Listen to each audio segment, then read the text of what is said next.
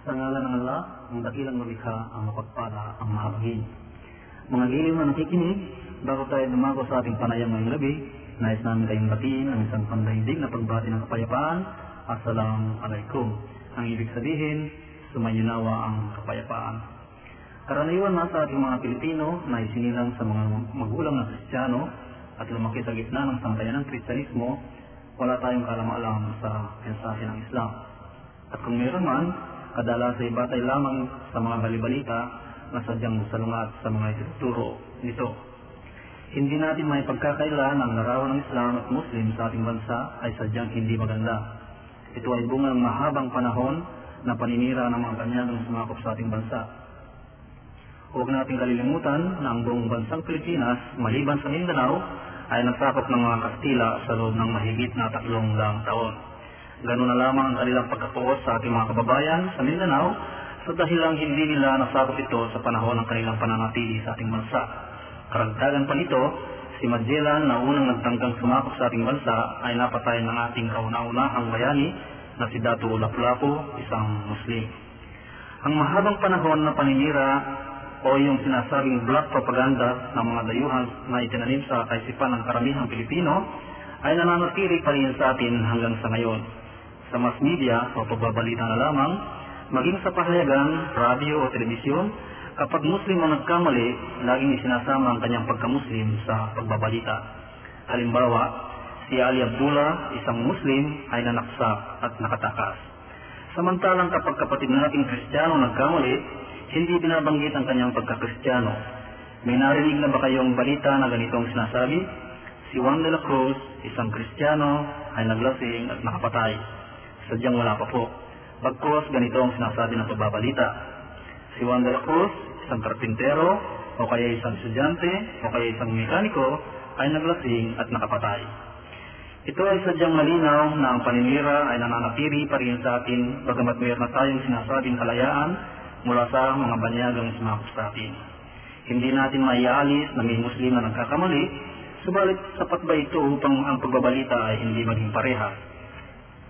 Ito ay isa lamang sa mga paninira na nangyayari, kaya tuloy naging malayo ang kalooban ng bawat Kristiyano at Muslim sa isa't isa. Bagamat ganito ang katayuan ng ating lipunan sa di magandang pagtingin sa Islam at Muslim, Maraming nagtataka kung bakit patuloy pa rin ang pagdami sa ating mga kababayan ang yumayakap sa Islam. Ano kaya ang dahilan ng kanilang pagbabagong pananampalataya? Anong nakita sa Islam at ito ay kanilang tinanggap? Kaya tinanyahan namin kayo na manatili sa inyong pakikinig upang malaman natin ang dahilan ng pagdami ng yumayakap sa Islam. Kapiling natin ngayon ang ilan sa ating mga kababayan na yumakap sa Islam kamakailan. Una nating ipakilala si Omar Pinelber na tubong Iloilo siya ay sinilang sa mga magulang na Kristiyano. Katunayan, siya ay sinilang sa kapaligiran na Katoliko ang pananampalataya. Si Omar ay tapos ng Bachelor of Science in Commerce at third year law proper sa MLQ University. Assalamualaikum, Brother Omar. Waalaikumsalam warahmatullahi wabarakatuh. Si Ibrahim Gatuan ay tubong ng Rile, Cagayan. Siya ay dating sakristan ng isang simbahan sa bayan ng Rile sa loob ng apat na taon nung siya ay nasa mataas na paralang pa. Siya ay nakatapos ng Bachelor of Science in Commerce mula sa University of the East. Siya ay kasulukuyang nagtatrabaho bilang isang Systems and Procedures Analyst. Assalamualaikum, Brother Ibrahim. Waalaikumsalam warahmatullahi wabarakatuh. Si Brother Sumer Ursua naman ay tubong bayambang Pangasinan. Siya ay nagtatrabaho bilang isang accountant. Siya ay dating Baptist, bagamat ang mga magulang ay mga sadong Katoliko. Brother Ismail, Assalamualaikum. Waalaikumsalam warahmatullahi Si Brother Ahmad Mabasa ay tubong Cagayan. Siya ay dating Seventh-day Adventist. Si Ahmad ay tapos ng Bachelor of Arts in Psychology. Siya ay makap sa Islam noong isang buwan pa lamang. Siya ay kasalukuyang nagtatrabaho bilang isang personnel officer. Brother Ahmad, Assalamualaikum. Waalaikumsalam warahmatullah. Si Brother Yusuf Cruz ay taga Bacolod. Siya ay kasalukuyang nagtatrabaho bilang isang accountant. Si Yusuf ay tapos ng Bachelor of Science in Commerce, major in accounting. Siya ay dating katoliko. Assalamualaikum Brother Yusuf. Waalaikumsalam warahmatullah. Si Brother Ahmad Jibril Salas ay tubong Bulacan. Katunayan nga, siya lamang ang tal ng Tagalog sa ating mga panauhin ngayong gabi. Si Ahmad ay dating katoliko at siya ay nagkatrabaho bilang isang. Assalamualaikum Brother Ahmad. Waalaikumsalam warahmatullah. Aming inihanda ang ilang mga katanungan sa kanila upang malaman ng ating mga tagapakinig ang dahilan ng kanilang pagyakap sa Islam. Gayon din upang makapagbigay sila ng ilang impormasyon na maaaring makatulong sa ating kababayan upang magkaroon ng tamang kaalaman tungkol sa Islam. Narito ang unang katanungan, ano ang mahalagang bahagi ng Islam na nakaakit sa iyo na pag-aralan ito at tuluyang tanggapin ito? Una nating pakinggan si Brother Ismail. Bismillahirrahmanirrahim. Mga brothers, ako ay naakit sa Islam sa pagkakakilala ng tunay na konsepto ng nag-iisang Diyos. Lahat ng reliyon ay naniniwala sa Diyos. Ngunit sa Islam ko lamang natagpuan at nakilala ang tunay na mga katangian ng ating tagapaglikha. Maraming salamat, Brother Ismail. Inyong narinig mga brothers na ang nakakit kay Brother Ismail ay ang tamang pagkakilala sa ating dakilang lumikha at siyang mahalaga upang magkaroon ng tamang pagsamba. Ano naman ang nakakit sa iyo, Brother Omar? Bismillahirrahmanirrahim. Ang pinakapunto na nakaakit sa akin upang tanggapin ang pananampalatayang Islam ay ang pangkalahatang turo o aral nito. Unang-una, ang tanging sinasamba at ang pamamaraan ng pagsamba ay isa. At ang isa pa, ang paglalarawan nito sa pagkakapantay-pantay ng tao at ang tunay na kapatiran ng mga tagasunod sa Islam. At sa Islam, malinaw at simple ang turo na ang dapat lamang sambahin ay ang siyang nagbigay buhay sa ating lahat, ang Allah. At tayong mga tao bilang mga nilikha, karapat dapat lamang na sa nag-iisang tagapaglikha tayong lahat sumunod, sumuko at tumalima ng buong puso. Malinaw at makatwira ng tinura ni Brother Omar. Mabali naman tayo kay Brother Ahmad. Mabasa. Maraming bagay at kadahilanan kung bakit piniyakap ang Islam. Isa sa mga ito, na siyang higit sa lahat, ay ang paniniwala na walang, dap, walang ibang dapat sambahin kung hindi siya ara lamang, na siya ay bukod tangi, nag-iisa, walang kawanis, na hindi siya dapat tambalan o itambal kanini pa man. Maraming salamat, Brother Ahmad. Ating pag- pakinggan naman ngayon si Brother Ibrahim. Bismillahirrahmanirrahim. Alhamdulillah Rabbil Alamin. Brother, ang sistema at pamamaraan ng pagdarasal ng mga Muslim ang nakaakit sa akin kung bakit niyakap ko ang relihiyong Islam. Limang beses maghapon sa takdang oras nagtatawag na magdasal ang mga Muslim sa pamamagitan ng unang pagsigaw ng Allahu Akbar. Ito ang tinatawag sa Arabic na adhan. Kapag nagdarasal ang mga Muslim, sila ay yumuyuko at halos susubsub ang mukha sa lupa. Ang pagyuko at pagpapatirapa ay nagpapakita ng kababaang loob ng isang tao sa kanyang tagapaglikha. Ito pala ang matagal kong hinahanap-hanap at dito sa Islam ko natagpuan ang kasagutan dahil ang mga ito ay hindi ko nakita o nadama sa ibang relihiyong nung ako ay hindi pa isang Muslim. Maraming salamat, Brother Ibrahim. Tama ang sinabi ni Brother Ibrahim na ang pagpapatirapa ay nagpapakita ng kababaang loob at pagsuko ng buong sarili sa iyong sinasamba. Ah, ang, ang susunod na katanungan, tulad ng nasabi ko kanina, karaniwan na sa ating kababayan na isnilang at lumaki sa gitna ng Kristiyanismo, wala silang kaalam-alam kung ano ang Islam at kung sino ang Muslim. Maari mo bang ipagbigay ng paliwanag tungkol dito, Brother Omar? Ang Islam ay ang pananampalataya at ang Muslim ay ang tagasunod dito. Ang Islam ay isang katagang Arabic na ang kahulugan nito ay pagsunod, pagsuko o pagtalima sa kautusan ng nag-iisang Diyos, ang Allah. At ang mga nilikha ng Allah na sumusunod, sumusuko at tumatalima sa kanyang mga kautusan, sila ang mga Muslim. Kaya't ang katawagang Muhammadan ay hindi-hindi kailanman tinatanggap ng mga Muslim. Maraming salamat, Brother Omar. Mga giliw na tagapakinig, sana'y nakuha ninyo kung ano ang ibig sabihin ng Islam at kung sino ang mga Muslim. At ayon sa tinura ng ating kapatid, masasabi natin na ang Islam ay naroon na sa simula-simula sa dahilang ito ay isang pautos na salita ng ating dakilang lumikha sa lahat ng kanyang nilikha mula pa kay Adam. Ang uh, inyong sinabi, Brother Omar, na ayaw ninyong matawag na Muhammadan, samantalang ang inyong sinusunod na propeta ay si Muhammad. Unang-una, sa dahilan na pag sinabing Muhammadan, para bagang ang gusto palabasin na ang mga Muslim ay sumasamba kay Propeta Muhammad, sumakanya nawa ang kapayapaan. Hindi ito tulad ng pananampalatayang Kristyanismo na kaya tinatawag ang mga tagasunod nitong Kristiyano sa dahilan na ang karamihan sa kanila ang sinasamba ay si Heso Kristo, peace be upon him. Ang Islam ay hindi nagtuturo ng pagsamba sa propeta, ngunit isa sa paniniwala ng mga Muslim na kailangang mahalin at igalang ang lahat ng propeta.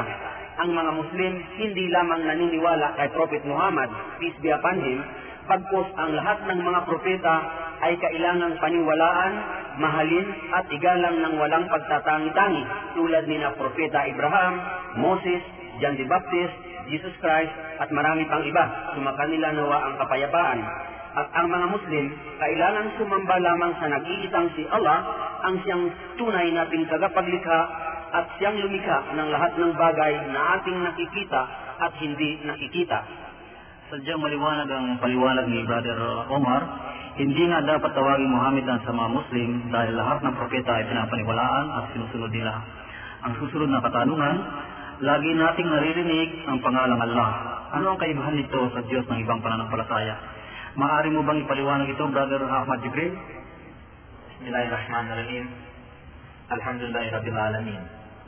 Assalamualaikum mga brother. Walang pagkakaiba ang salitang Allah sa salitang Diyos na tagapaglikha o sa English na God, the Almighty Creator. Para sa kaalaman ng lahat, ang Allah ay isang Arabic na salita na may isang kahulugan. Ang tanging nag-iisang tunay na Diyos na siyang Panginoon ng lahat ng nilikha. Siyang nag-iisang Diyos na siyang lumikha sa lahat ng tao at mga bagay. Nakikita man natin o hindi. Ang pagkakaalam ng hindi Muslim, ang Allah ay Diyos lamang ng mga Muslim o mga Arabo. Ito ay maling kaisipan. Kaya lang natin pinanatili ng mga Muslim ang salitang Allah ay dahil sa ilang mahalagang bagay. Unang-una nga rito, kapag sinabi natin Allah, siya ang tanging isang Diyos. Walang anak, walang magulang, walang katulad, walang katambal o kasama sa pagiging Diyos. Siya ay ganap na isa. Pangalawa, ang Allah ay hindi maaaring masangkot sa pangbabae o panlalaking anyo. Siya ay walang kasarian. Siya ay walang kawangis o katulad at hindi kailanman maaaring ihambing kanino pa man. Siya ay mananatiling ibang-iba kaysa sa kanyang mga nilikha sapagkat siya lamang ang tanging tagapaglikha at ang lahat ay kanyang mga nilikha.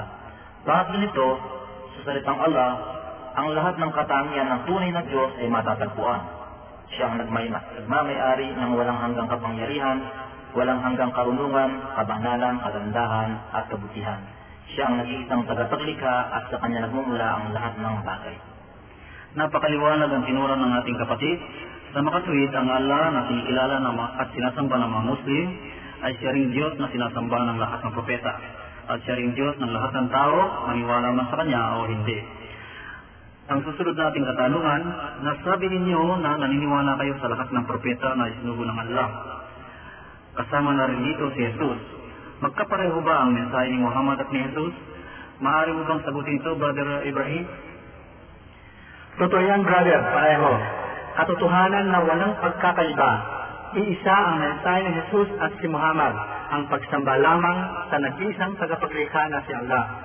Noong kapanahonan ni Jesus, tinanong siya kung ano ang Pangulong Kautusan.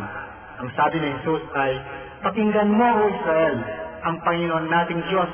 Ang Panginoon ay iisa. Mahalin mo ang Diyos mo ng buong puso, ng buong kaluluwa, ng buong isip at buong lakas.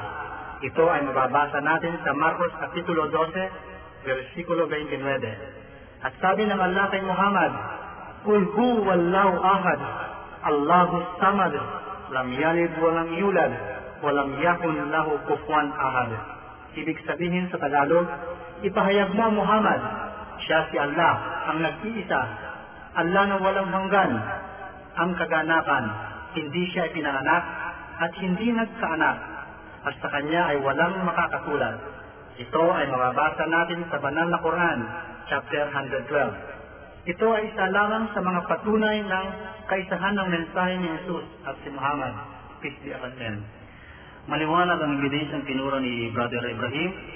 Batay sa kanyang paliwanag, ating mapapagtanto na makatiwiran lamang na isa ang pinakabuod na mensahe ng lahat ng propeta dahil isa ang nagsugod sa kanila. Ano ang pagkakilala ninyo kay Jesus noong hindi pa kayo Muslim? Tanungin natin si Brother Ismail. Ang kinagisnan kong pananampalataya ay nagtuturo na si Jesus ay Diyos, na ang Ama, Anak, at ang Espiritu Santo ay iisa, na siya ang Misaya, pinanganak na himala, walang sumiping na lalaki sa kanyang ina. Ang Diyos ay bumaba sa lupa at nagkatawang tao sa katauhan ni Jesus. Na si Jesus ang daan at kaligtasan, ang tagapamagitan ng tao at Ama. Ipinasa sa krus at namatay dahil sa pagtubos ng kasalanan ng sanlibutan. Maraming salamat, Brother Ismail. Ang tinuran ni, ng kapatid natin ay ang doktrina ng kalakhang Christian, Kristyanismo. Gaano kaya karami ang lubusang naniniwala dito na walang pag-aalinlangan? Ah, Brother Ahmad, ano naman ang pagkakilala mo kay Jesus nung hindi ka pa Muslim? Ah, katulad ng sinabi ni Brother Ismael, ako rin nga sa aking sarili ay nagturing kay Jesus bilang Diyos.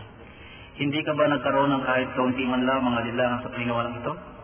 Alam mo brother, ito nga ang dahilan kung bakit sa kabila nga ng aking nakagit ng paniniwala, mayroon itong kalakit na pag-aalinlangan dahil sa aking paulit-ulit na pagbasa ng Biblia, wala akong nabasa na si Jesus ay nagsabi na siya ay Diyos o kaya ay nagsabi na dapat siyang sambahin. Ang katotohanan pa nga nito sa Biblia sa John 17 verse 3, siya ay nagsabi, At ito ang buhay na walang hanggan upang makilala kanila na siyang tunay na nag-iisang Diyos at Jesus na iyong isinugo. Sa bersikulong ito, malinaw na malinaw na si Jesus ay isinugo ng Diyos. Iba ang tagapagsugo at iba rin naman ang isinugo. Katulad din naman ng iba ang manlilikha kaysa sa isang nilikha lamang. Maraming salamat, Brother Ahmad. Ah, si Brother Ahmad ay isa lamang sa nagkaroon ng pag-aalinlangan sa doktrina ng Kristyanismo. Marahil ay napapanahon na sa ating mga tagapakinig na magsimula ng manaliksik sa katotohanan. Ah, ang susunod na katanungan, ano naman ang pagkakilala mo ngayon kay Jesus ngayong Muslim ka na, Brother Ismail? Sa Islam, si Jesus ay isa sa mga dakilang propeta ng Allah. Bilang Muslim, minamahal at iginagalang namin siya.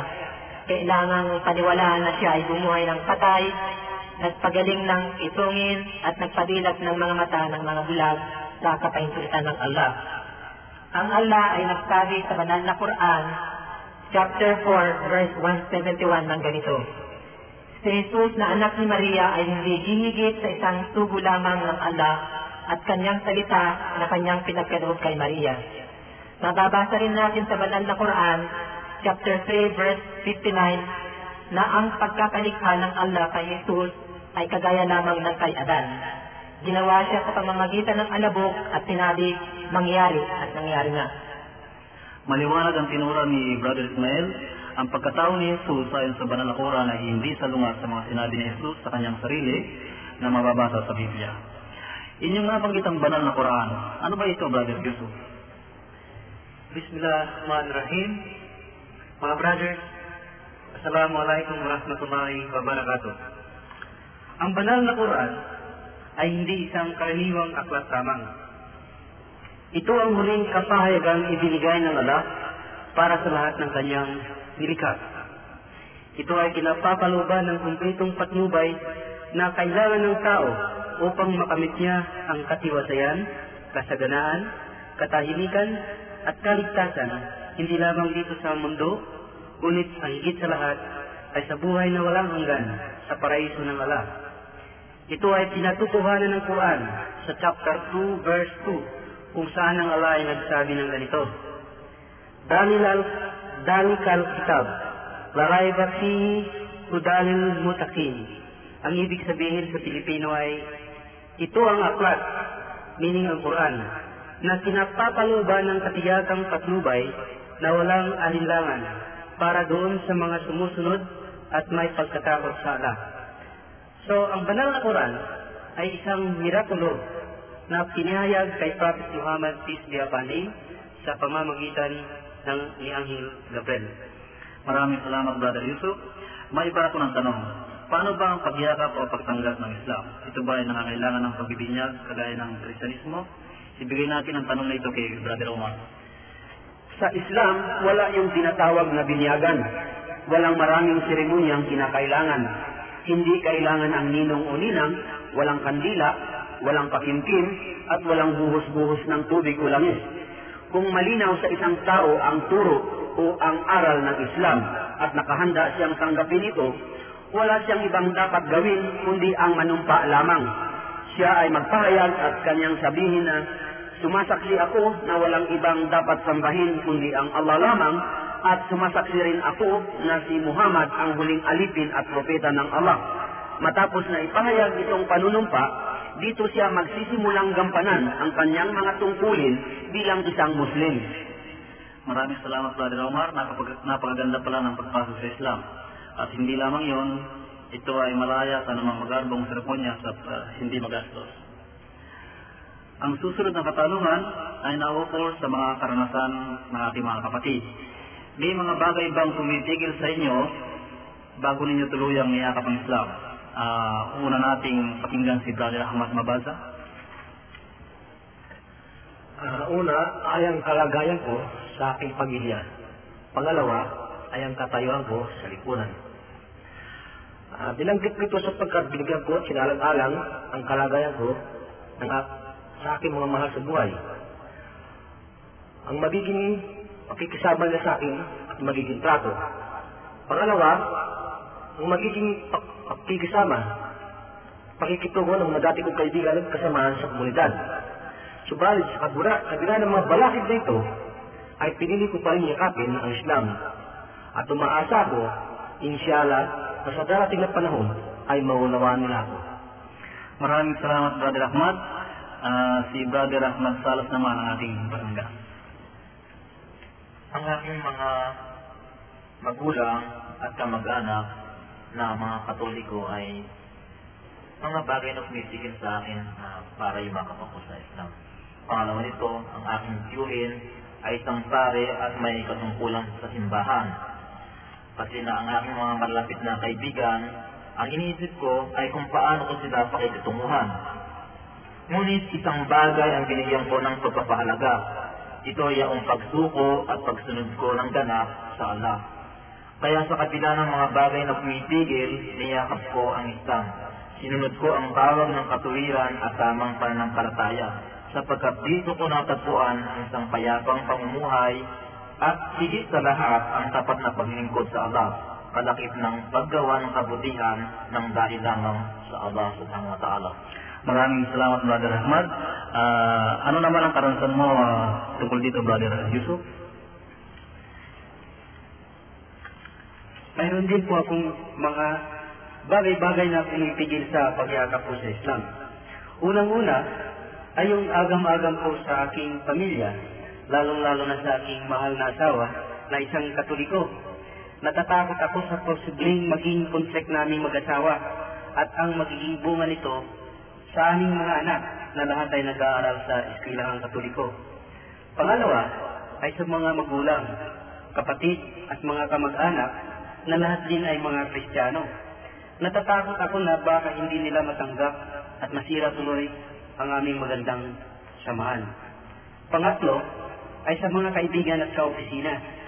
Dahil nag-aalala ko na baka bigyan nila ng hindi magandang kahulugan ang aking pagbabalik Islam. Subalit, dahil nga sa nakita ko ang tunay na pananampalataya sa tamang landas sa Islam at makaraan ang masuring pagmumuni-muni, hindi ko na inalintana o isinaalang-alang ang mga bagay nito. Maraming salamat, Brother Yusuf. Uh, ating pakinggan naman si Brother Ibrahim. Brother, walang mga bagay-bagay na pumigil sa akin. Tuluyan kong tinanggap at niyakap ang reliyong Islam na walang pag-aalinlangan. Di hindi ko mainisip ang kahihinatnan ng desisyon kong ito. Ang nanay sa kaisipan ko ay nang lubusan akong nakumbinsi sa pinakabuod na turo ng Islam, yung tamang pagkikilala sa tagapaglikha at lalo na nang nalaman ko rin ang tunay na katauhan ni Jesus na siya pala ay isang tao at dakilang sugo o propeta ng Allah at ang kanyang turo ay ang pagsamba lamang sa nag-iisang Diyos na si Allah. Maraming salamat, uh, Brother Ibrahim. Uh, siya, si Brother Omar ay meron ding karanasang tulad nito. Oo, brother, meron din. Unang-una, dahil sa ako nga ay pinalaki ng relihiyosong pamilya Ang katotohanan, ang aking mga magulang ay aktibong aktibo sa simbahan. Ang isa pa, ang nanay ko ay nagtuturo ng katikism sa eskwela.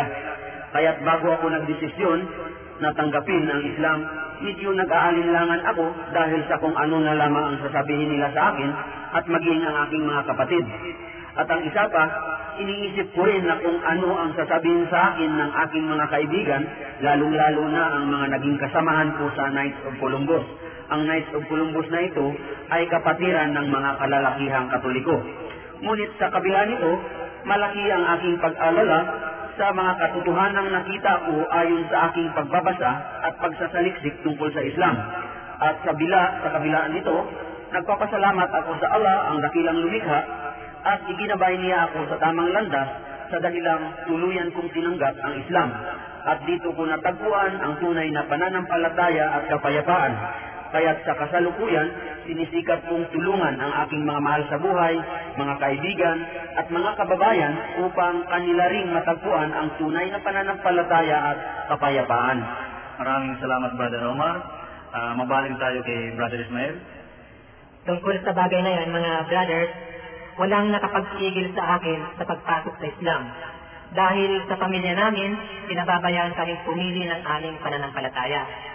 Kaya sa dinami-dami naming magkakapatid, nahahati ang aming pananampalataya sa apat. Sa lahat ng pananampalataya ng aking napag-alaman, tanging sa Islam ko lamang natagpuan ang makatwirang pagsamba sa dakilang Allah. Ngunit ngayon pa lamang mga brothers, nagpapasalamat ako sa Allah kahit wala pa sa kanila ang nagdedeklara ng pananampalatayang Islam dahil napansin kong malaki ang pinagbago nila. Ang mga maraming nakasabit na imahin sa amin ay unti-unti nilang pinagtatanggal. Hindi na sila kumakain ng baboy, nawalan ng ganang dumalo sa pagtitipon, at sa katunayan, ang hipag ko na masugid na born again, at ang isa kong kapatid na lalaki ay nagpapatira pa na kung magdasal ng limang beses sa isang araw at ang Allah ang kanilang tinatawag. Inshallah, sa malapit na panahon, pagkakaisahin sana kami ng Allah sa Islam na tanging religiyon magmula pa noong likhayin ang unang taong si Adan. Napakaganda ng karanasan ni Brother Ismael. Mga giliw na tagapakinig, batay sa salaysay ng ating mga kapatid, higit nilang pinili ang pagsahak sa tamang landas. Tunay ngang mahalaga na itama muna ang sarili upang maitama rin ang landas ng iyong mga mahal sa buhay. Uh, susunod na katanungan, tulad ng nasabi ko sa inyo kanina, ang ating lipunan ay mayroong maling pagkakilala sa Islam at sa mga Muslim. Ano ang unang reaksyon ng iyong pamilya at mga kaibigan nang malamang ikaw ay Muslim na? Una nating tanungin si Brother Ahmad Salas. Bismillahirrahmanirrahim. Nang tinanggap ko ang Islam, wala akong narinig sa aking mga magulang. Iginalang nila ang aking pasya. Ngunit sa mga ilan kong kamag-anak at kaibigan, nakaring ako ng mga panginsulto at pangungusya. Ngunit pinaglabanan ko lahat ito. Pinakita ko sa kanilang lahat ang pagbabago ko. Ang pagdarasal, ang pakikitungo ko sa kanila, ang pananalita ko, ang pag-iwas ko sa mga video. Ginawa ko lahat ito para mapatunayan ko ang pagbabago. Mayroon ding mga gabing ako'y nagdarasal na sanay magbigay liwanag ang lahat ng ginagawa ko. Pagkaroon ng ilang buwan, ang aking mga magulang ay nagpahayag ng kusang loob na yumakap sa Islam. Kasunod nito ay ang aking dalawang kapatid at ang kanilang mga anak. Ang isa kong pinsan na nagtuturo ng Christian religion ay nagmuslim din kasama ng kanyang mga pamilya. Alhamdulillah, tahimik ang buhay ko ngayon at wala akong inangat kundi ang maglingkod ng tapat sa Allah. Maraming salamat Brother Ahmad uh, Dibril Salas. Si Brother Ibrahim naman ang ating pakinggan. Ang reaksyon ng pamilya ko ay malamig nang tinanggap ko ang relihiyong Islam. Ang sabi pa nga ng asawa ko sa akin ay, kaya lamang siguro ako ay nag-Muslim ay dahil sa gusto ko mag-asawa muli. Ipiniliwanag ko sa kanya ang mga kadahilanan at kung ano ang Islam. Sa kanya ko unang inumpisahan ang dawa or yung Islamic ang reaksyon ng pamilya ko ay malamig nang tinanggap ko ang relihiyong Islam.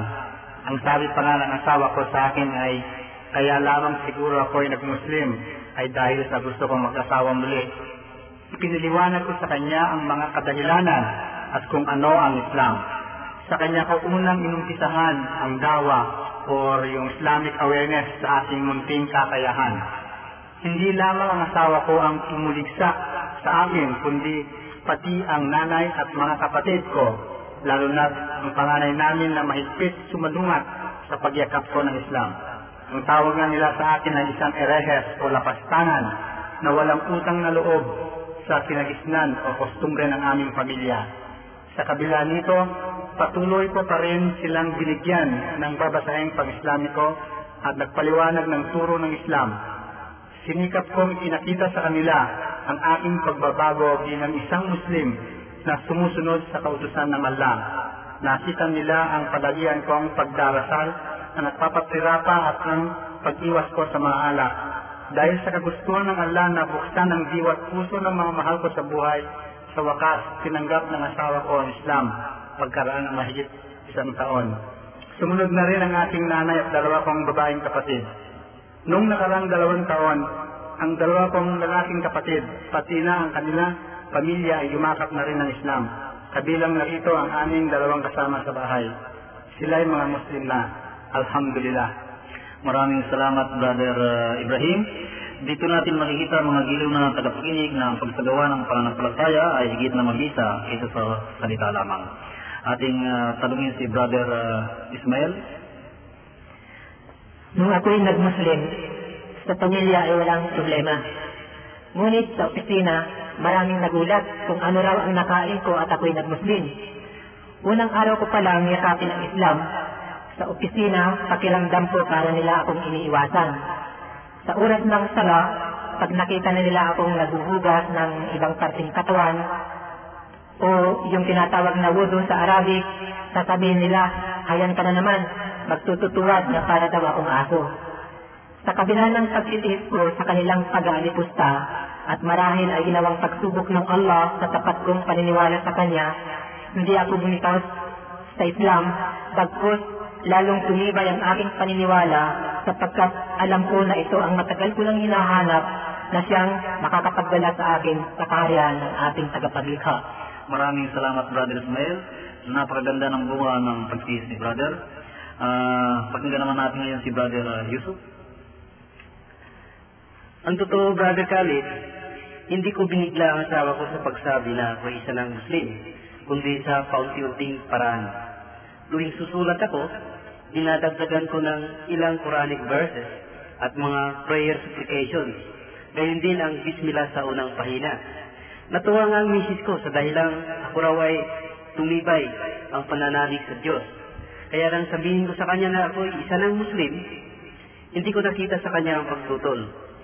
Sa mga magulang at mga kapatid, wala pa akong natatanggap na comment sa kanila. At uh, sa mga kaibigan at kaopisina, alhamdulillah, wala yan silang mga comments. Hmm, maraming salamat, Brother Yusuf. Sadyang napakahalaga ng pagsagawa ng itinuturo ng Islam dahil ito ay nagsisilbing paraan upang makita ng ating mahal sa buhay ang kaibahan at kagandahan ng Islam. Uh, ngayong Muslim na kayo, ano ang pinakamalaking pagbabago sa inyong sarili? Unahin natin si Brother Ahmad mabasa. Ang unang nadama ko ay naalisan agam-agam sa aking puso at kaisipan kung sino ang dapat sabahin. Maraming salamat, Brother uh, Ahmad. Sa, sa wakas ay nawala rin ang iyong pag-aalilangan kung sino ang dapat sambahin. Uh, mabaling tayo kay Brother Ibrahim. Alhamdulillah, ako ay isang Muslim na brother at marami akong pagbabago nang yakapin ko ang Islam. Una, nagkaroon ako ng tamang pananaw kung sino ang tinatawag ko Diyos o tagapaglikha na walang iba kundi si Allah na siya lamang ang sinasamba ko na ngayon. Natutunan kong magdasal hindi lamang limang beses maghapon kundi parati akong humihingi ng tulong o habag sa Allah sa tuwina na patawarin ang aking pagkakasala. Dati-rati, lahat ng panahon ng buhay ko ay halos ginugol ko sa paglikom ng material na bagay. Wala akong ibang iniisip kundi paano kumita ng pera. Sa ngayon, napagtanto ko na ang lahat ng kayamanan o kapangyarihan sa mundong ito ay walang kabuluhan kung sa kabila ng buhay naman ay paparusahan ng Allah sa naglalagablab na apoy. Natutunan ko na rin magpakumbaba, maunawain at mapagbigay sa kapwa. Nung araw, akala ko na ang kasaganaan at karangyaan na pinatamasa ko at ng pamilya ko ay bunga ng aming tagumpay kung kaya naging mayabang at mapanglait ako sa kapwa. Bunga rin nito ay naging sakim ako sa kayamanan. Lahat ng mga masasamang pag-uugali kong ito ay unti-unti kong binago, lalo na't nang nalaman ko ang turo ng Islam at nang nalaman ko rin ang kalakip na kaparusahan nito sa araw ng pagbuhukom. Maraming salamat, Brother Ibrahim. Dito natin mapapagsanto na ang kayamanan ay hindi sapat upang makamtan ang kaligayahan dito sa mundo. At ipakinggan ngayon si Brother Ismael. Mga brother, isa sa malaking pagbabago magmula nang yakapin ko ang Islam ay ang pagtalikod ko sa sugal. Kahit hindi ninyo na itatanong, ako ay isang matulid na sabungero mula pagkabata. Subalit, nung ako ay nag-Muslim, ganun na lamang ang pagtataka ng aking pamilya dahil lubusan kong pinalikuran ang bisyong ito. Dahil ang sugal ay isa sa mga bisyo na mahigpit na ipinagbabawal sa Islam. Maraming salamat, Brother Ismael. Sadyang napakaganda ang iyong pagbabago. Ah, ating ah, tanungin si Brother Yusuf.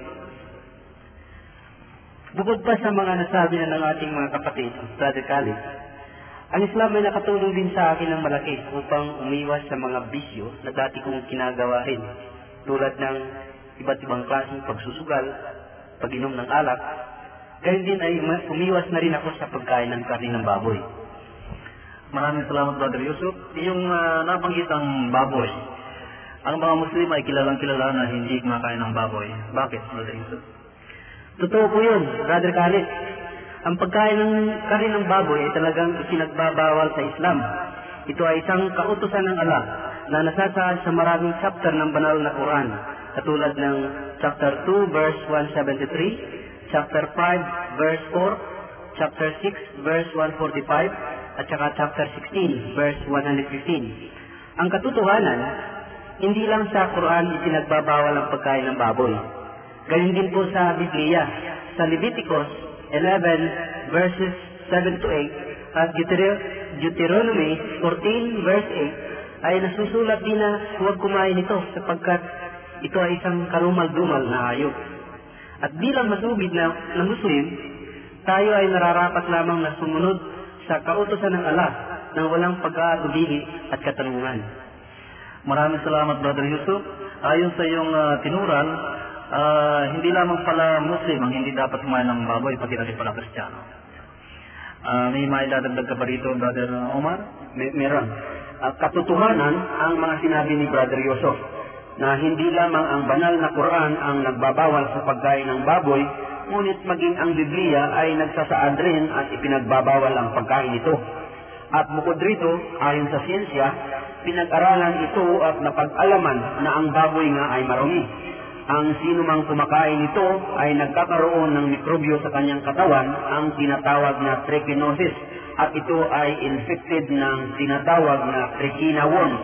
At ito ay mabilis na kumakalat sa katawan ng isang tao at nabubuhay daw ito sa loob ng katawan hanggang 40 years.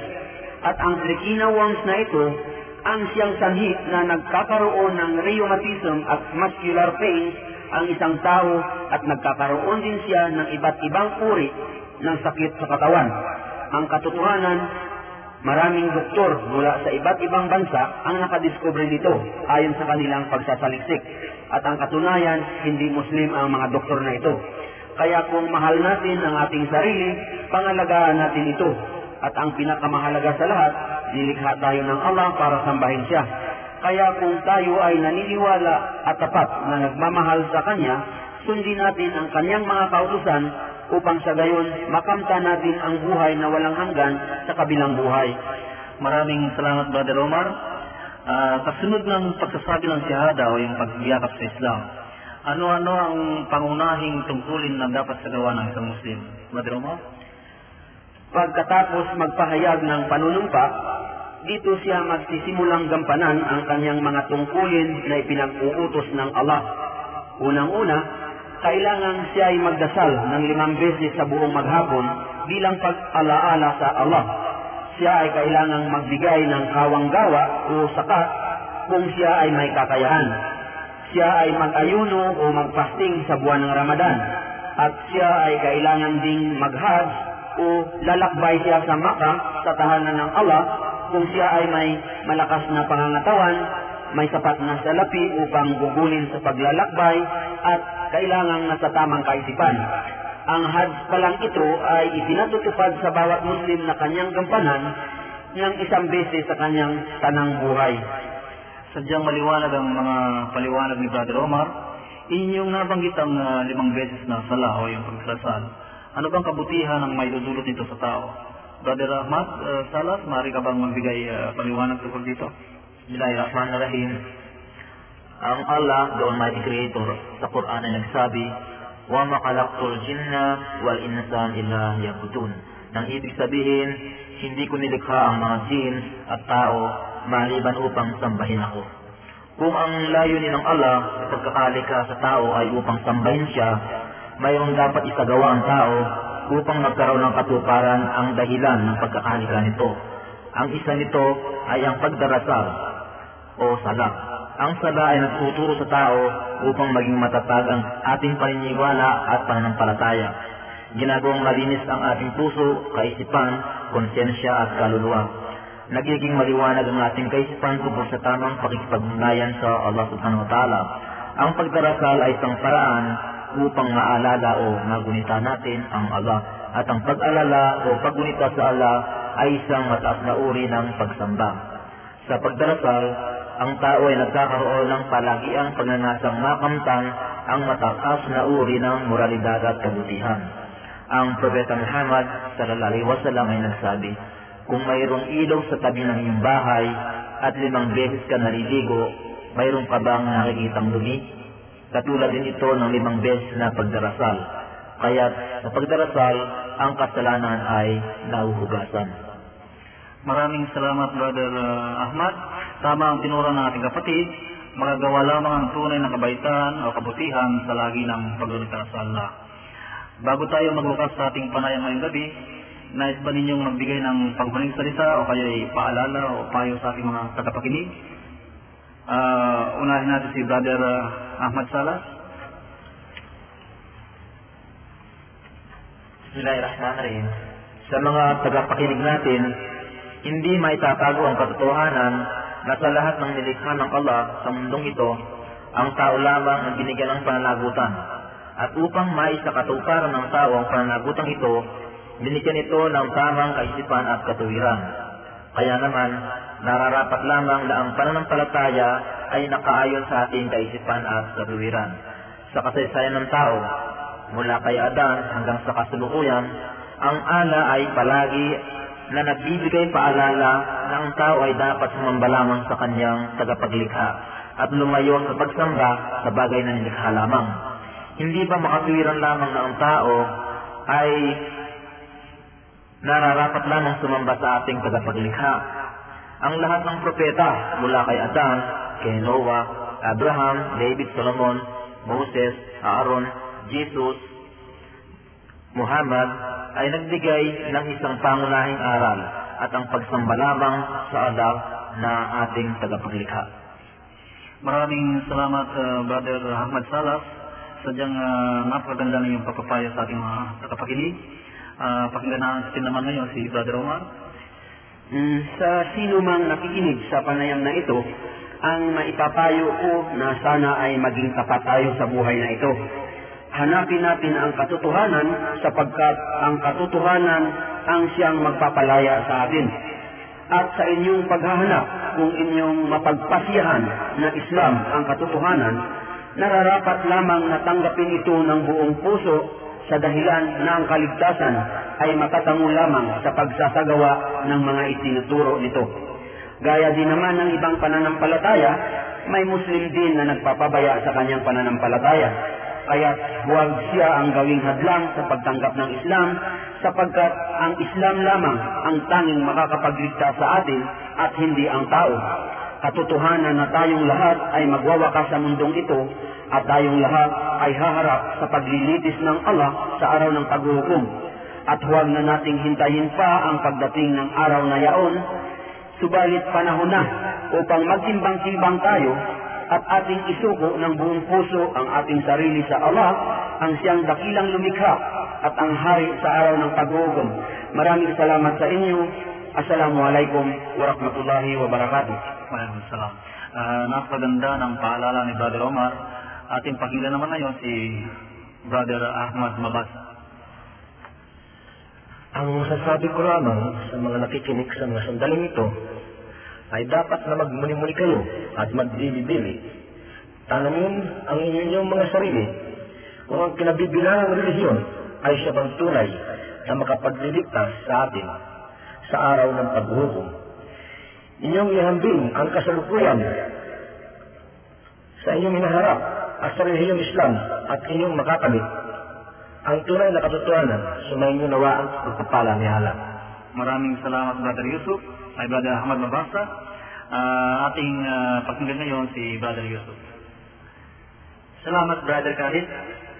Ang sa akin ay isang paalala lamang sa lalong-lalo na sa ating mga kapatid na hindi pa Muslim at yung mga naghahanap ng katotohanan.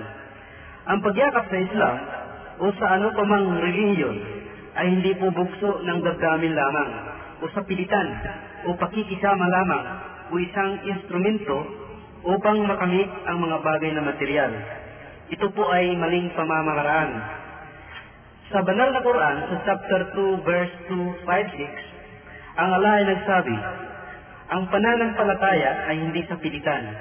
Ang katotohanan ay kusang mangingibabaw sa, kasanil, sa kasinungalingan. Hindi natin maipagkakaila na sa simula ay totoong wala tayong sapat na kaalaman sa Islam.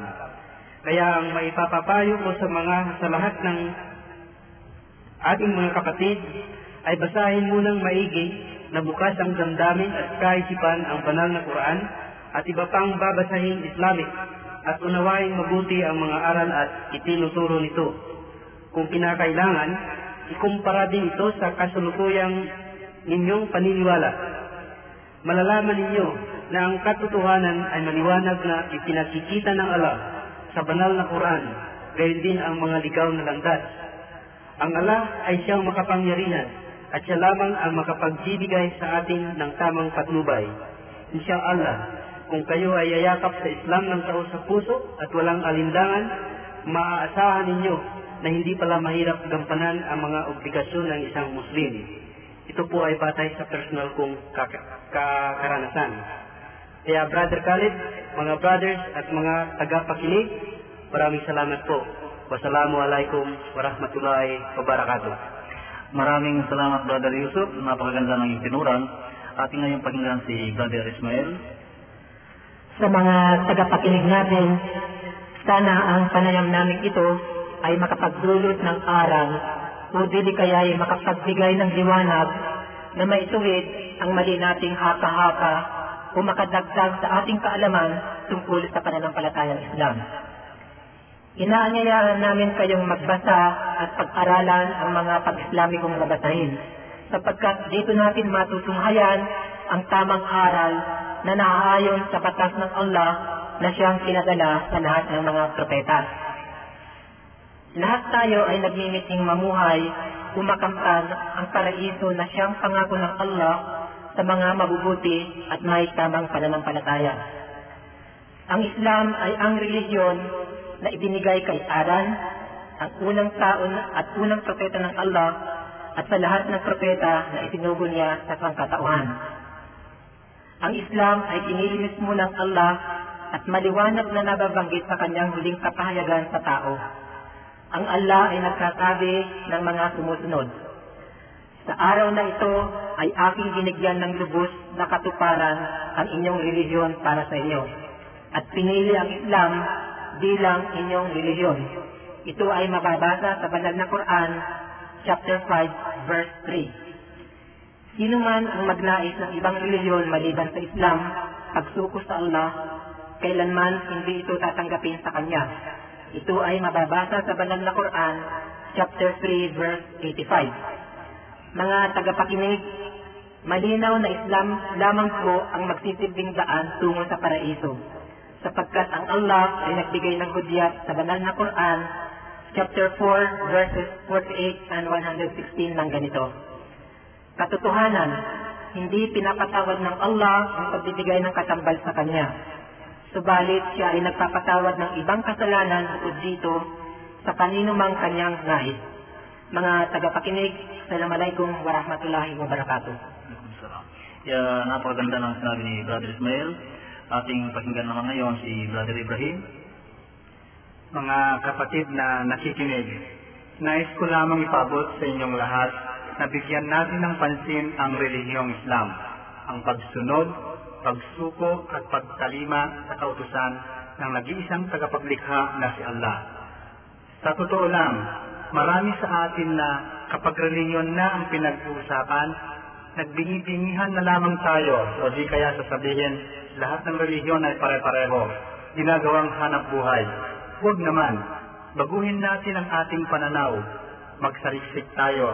Ang sabi nga sa Biblia sa 1, Kapitulo 8, versikulo 32, Seek the truth, and the truth shall set you free.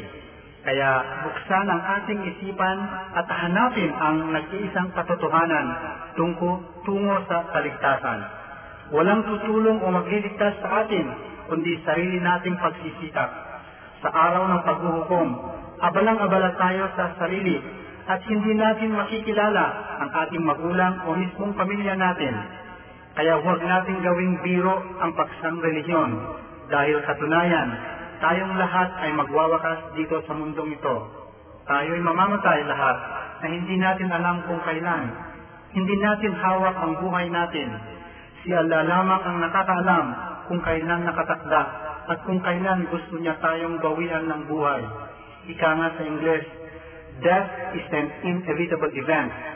It is everybody's prospect and it will surely come to happen.